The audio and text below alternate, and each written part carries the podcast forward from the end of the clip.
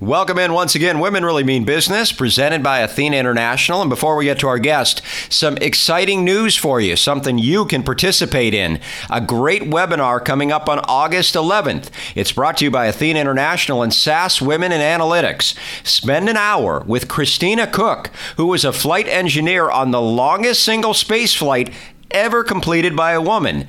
And you get to spend an hour with her, as I said. She is going to receive the 2020 Global Athena Leadership Award. Plus, there's a special opportunity for two students to receive a backstage pass to the virtual event and so much more. Now, deadline for students to enter is midnight Eastern on August 1st. Check out the top of womenreallymeanbusiness.com for all the details you need to know. All right, our guest this week.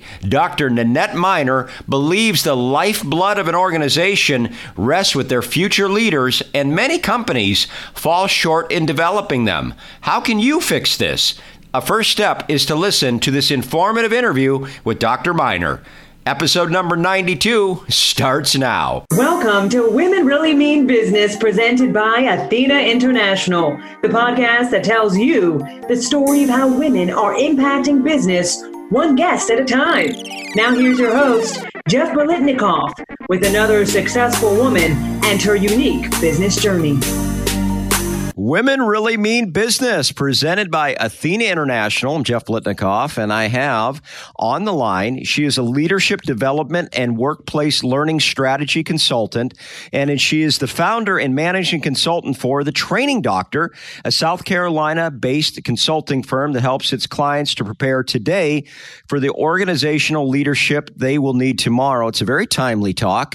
I think a lot of organizations need this type of service and advice and coaching. And I'm going to bring Dr., if I can say it, uh, correctly, Dr. Nanette Miner into the conversation. Welcome, Dr. Miner. How are you doing? Hi, Jeff. Thanks for having me. I'm great. Uh, thanks for ha- being on today. And I just I gave a brief of the bio, but I'd like to hand the mic over to my guest as soon as possible. So, from your words, does that mean all the stuff that I just said? What does that mean for an organization? How does that benefit them?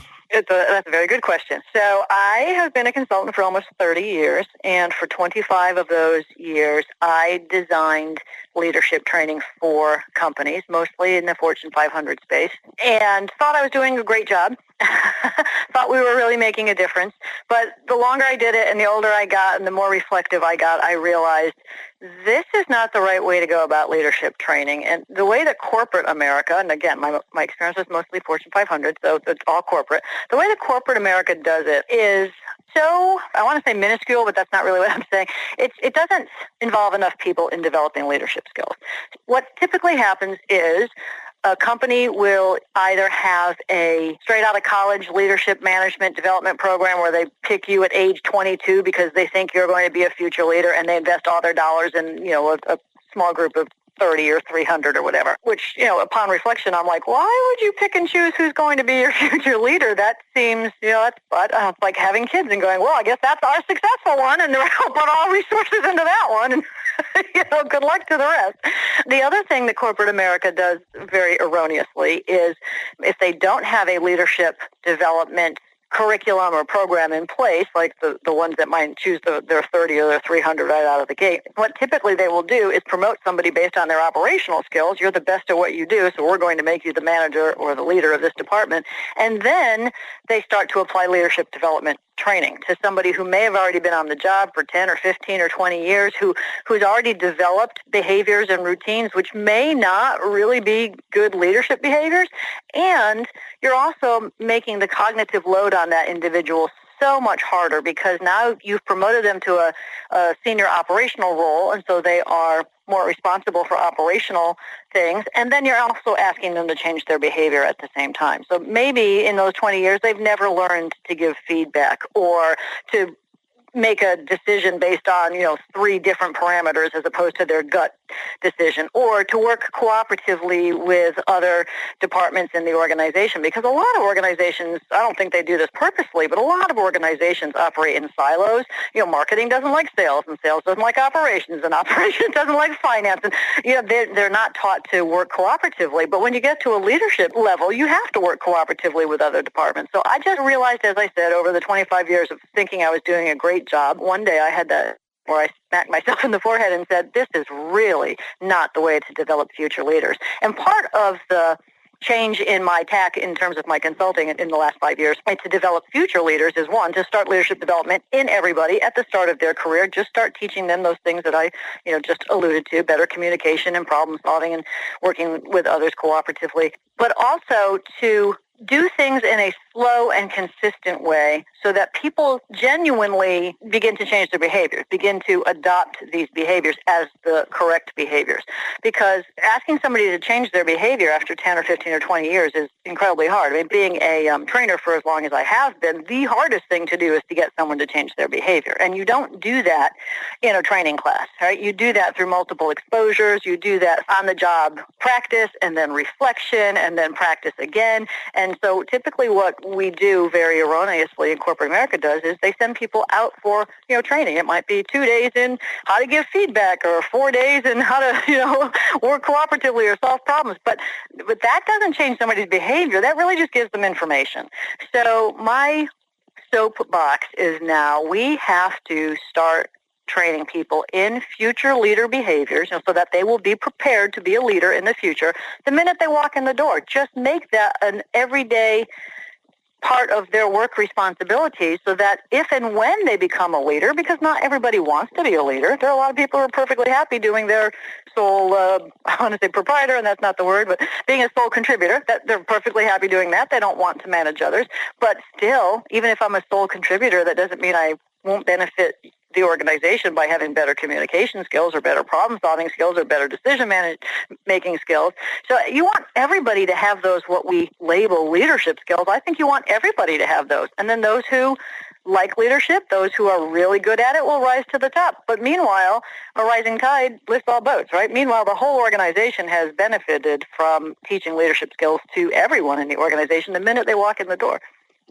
So let's talk about how you would advise leaders listening right now. What are steps that they should be taking right now to, as you say, develop the organizational leadership that they will need tomorrow? What are some action steps for them? I spent about two and a half years researching what the big leadership training firms do, like Wharton, Kellogg, Yale, Chicago Booth, Duke. Uh, what do they do? What topics do they teach? And then, and they're all pretty consistent. And then what I did was figure out exactly what you asked. How do I bring that down so that an organization could do it hopefully low cost, definitely low effort because you know having a whole leadership or training department is a big undertaking and not everybody's going to be able to do that. You know, how can we bring these things down so that we're just slowly and consistently applying leadership thinking and leadership behavior development. So one of the first things that I recommend any organization do is start a reading and discussion group. And luckily, book clubs are big now, so people people get that. But here's here's why it's so important. First of all, most people in business and so I'm talking, you know, corporate America. I'm not really into, you know, retail or service industries. These are, you know, companies that function in a in a business to business space. Most people who work in business, especially if they're younger, 20s, 30s, don't really know how business works. You get hired into a job when the way that training is typically done is you stay in that job forevermore in that organization. So even if we were to give you training, like so let's say you went into a finance role right out of college, all your additional training would be finance, finance, finance. You'd become a real expert in finance, but you wouldn't necessarily know how the whole organization runs. What I find is as people get to leadership positions, they are really at a disadvantage because they don't really understand how business works. So one of the easiest first things you can do is subscribe to business magazines like Fortune and Bloomberg Business Week and Time. Just have people start being acclimated to bigger thinking, broader thinking about business in general. And then to really make that effective, you should have a, a kind of group leader or a facilitator, and that could be, you know, the owner of a company, the manager, or you could just make it another, another, you know, worker, another participant in the reading group, because that's going to develop leadership skills, right, to, to facilitate a group meeting. But you should have discussion groups. I honestly think once a week, but once a month even, where you ask them to specifically read an article that you've chosen and you come up with two or three, you know, high level, open-ended questions where you start getting people to discuss the concepts in the article because people really don't think critically anymore. And I say this from six years of teaching college. I say this from having three children who went through college. College is fill out the forms, check the boxes, jump through the hoops. It doesn't teach people to think critically, and it doesn't teach them to integrate thinking as well. So, you know, they, oh, I've got to take this history uh, requirement. I've got to take this math requirement, but they don't see how all those things interrelate. So I've got a whole other soapbox about how education is contributing to this problem. But as a business owner or a business leader, as you asked, um, you know, what's the first thing or what's a few things they could do to get started? One would be just start this reading and discussion group where you broaden people's thinking about how business is run. Another thing I think is a really simple thing to do is to have each department in your organization work together, the people in that department work together to come up with like a, a presentation, like five, ten minutes. Um, what do we do in this department? And where does our work come from? Where does our work go to after we've done our part with it? Um, who are our customers, internal or external? What are our priorities? What are our constraints? And then after each department does that kind of thinking and creating a little presentation, you have like an open house where every department revolves to every other department and learns more about that department. Because as a consultant, I have gone into so many companies where I say, well, I'm new here and you've got to kind of immerse me in what you do so I can help you. And I'll get a tour and I'll get the whole inner workings. And then you know, some point later in my association with them, I'll be talking with someone and I'll say, well, you know, I was very fascinated about what I learned in that department. And they'll say to me, oh, I didn't know that. I mean, there are so many people who work in jobs who have no idea how their whole organizations run. And I think that's why we have these kind of infighting or people being uncooperative. When I said earlier, you know, sales doesn't like marketing and marketing does not like operations. It's because they don't understand how that other department works. So if I had a better understanding about how your department worked, what your constraints were, what your priorities were, it would make more sense when I felt I was getting pushback from you, right? Like I would understand like, well,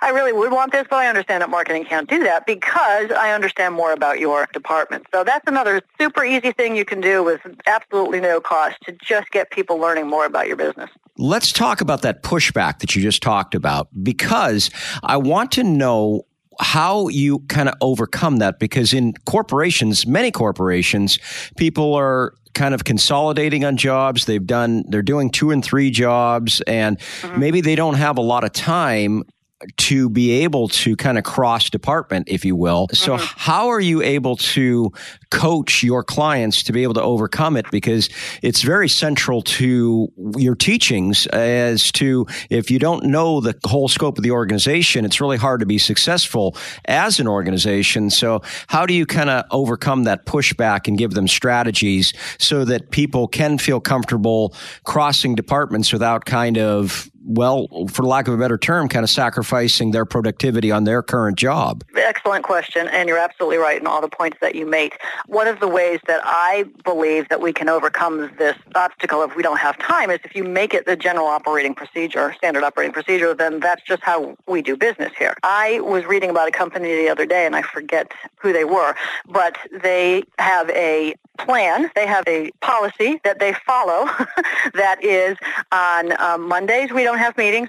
On Tuesdays we have departmental meetings. On Wednesdays we have organizational meetings. On Thursdays you concentrate on the customer. On Fridays you work on your projects because people don't have time, right? So like, oh, I really would need like five hours to get whatever done, but I can't because I got these two meetings on this day. So they just made a policy where this is how things work in this organization. These are the days we have meetings and these are the days we don't. So I think if you can kind of make that baseline where you say, look, every day at 2 o'clock, expect you're going to see an email with an article I want you to read, and we're going to have this discussion on Friday or whatever, it becomes easier because it's just the standard operating procedure.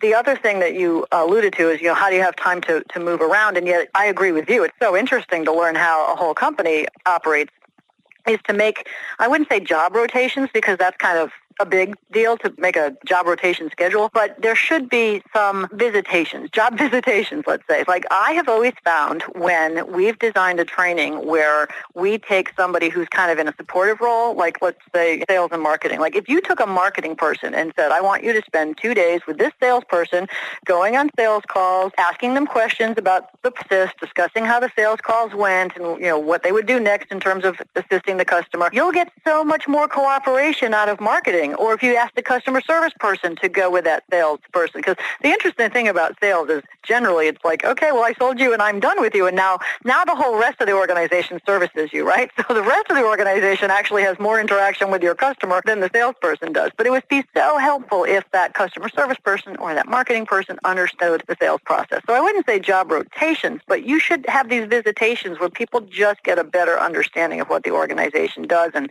and how each individual department plays its role in the organization. And then you will have more highly functioning, you know, throughout the whole organization, it'll be more highly functioning because we have this understanding of how this company runs and we become cooperative and collaborative. The other part of the question that you asked is, you know, how do you kind of orchestrate this? So we did work with a uh, oil company, company in the oil industry, and it was dictated that every project they undertook as an organization, there had to be a representative from every department on the planning committee. And the outcomes of the level of thinking and the level of cooperation were incredible because you're in operations, as you said you were, you rarely consider what finance wants or thinks about your initiative, right? You're worried about how it's going to happen operationally. But if you are forced to have somebody from finance on your committee, you are forced to have those conversations. You rarely think about what impacts it will have on HR, whatever your operational thing. But if you're forced to have somebody from HR on your committee, then you will have those conversations early. So it really helps to save companies heartache, money, scrap, because all of the potential hiccups and obstacles have already been considered when you've asked everybody to be, you know, everybody from every department to be a part of the planning process. So it, it really, the ROI for companies is incredible when you, and you don't have to call it leadership training, but just call it, you know, business development. When you get everybody thinking like a business person consistently and early in their careers, the ROI is huge for a company. All right, let's get into our final few questions. Of course, we're going to have a link to the training doctor, your website, and then also you have a book. Your recent book is Future Proofing Your Organization by Teaching Thinking Skills. So we'll have all those links for people. But are there any other resources that you'd like to point our audience at that you think might benefit them? I love business. I've been in business since I was 11 years old when I had a paper route.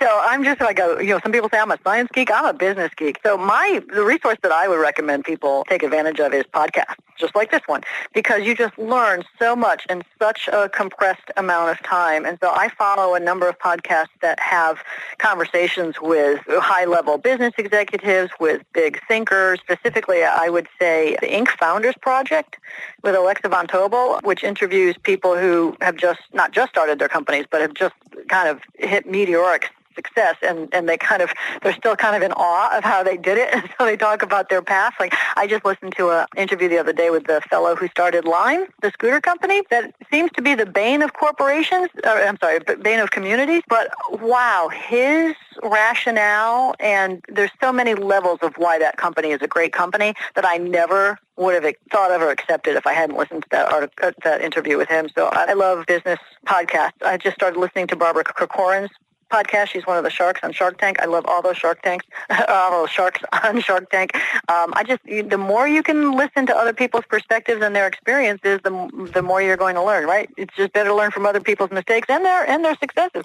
Well, I'm definitely going to endorse podcasts. I'm a little biased mm-hmm. in that vein, of course, but uh, yeah, no, thank you. I appreciate that. It's a good comprehensive list for people to dig into. And last question, I'm going to pass the mic back over to you and have you take out the podcast in any manner that you see fit. So, Dr. Nanette Miner, the floor once again is yours. Well, thanks, Jeff. I would say back to our theme for the podcast of, you know, how do you start leadership development in organizations from day one? I would just say to business leaders, managers, owners, start small. Some of the suggestions I gave earlier, they're, they're pretty small, but they are powerful. Be consistent. Be purposeful about it so that, you know, the, on day one, when people come into an organization, I always, I like to tell my clients, I want you to say, in every interview you have with a potential employee, we will train you to be the CEO someday, which is mind blowing. And they may or may not want to be the CEO someday, but but your thinking as a business owner, manager, leader should be everybody in our organization should be supported and trained to be capable of being that level of leader someday. So start small, be consistent, be purposeful about it, and include everybody in the organization. I don't want you to pick and choose who you think your future leaders are going to be because it's limiting. Well, Dr. Nanette Miner of the Training Doctor LLC. Thank you so much for joining us this week on the podcast and adding your voice to the mix. Really appreciated all your time. Thank you, Jeff. It's a pleasure to be with you. On the next episode of Women Really Mean Business, presented by Athena International, we have a pilot as our guest.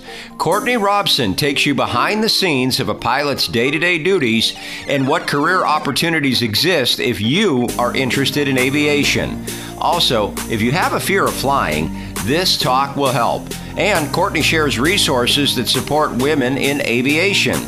Finally, never be afraid to pursue your dreams. And here's a little bit from Courtney. Turbulence and rough air is just something with the weather that us as pilots can can't control, but we'll always try and find smoother air for it to be more comfortable. But as long as you have your seatbelt fastened and you're in your seat, there's really nothing to worry about. We'll just kind of ride through it. And a lot of people, especially in the news, uh, it will sometimes drag stories out of proportion because we go through lots of training to be able to handle pretty much every emergency situation. Let's get social. We'd love to have you on our Facebook group, plus our LinkedIn group, and you can also like our Facebook page.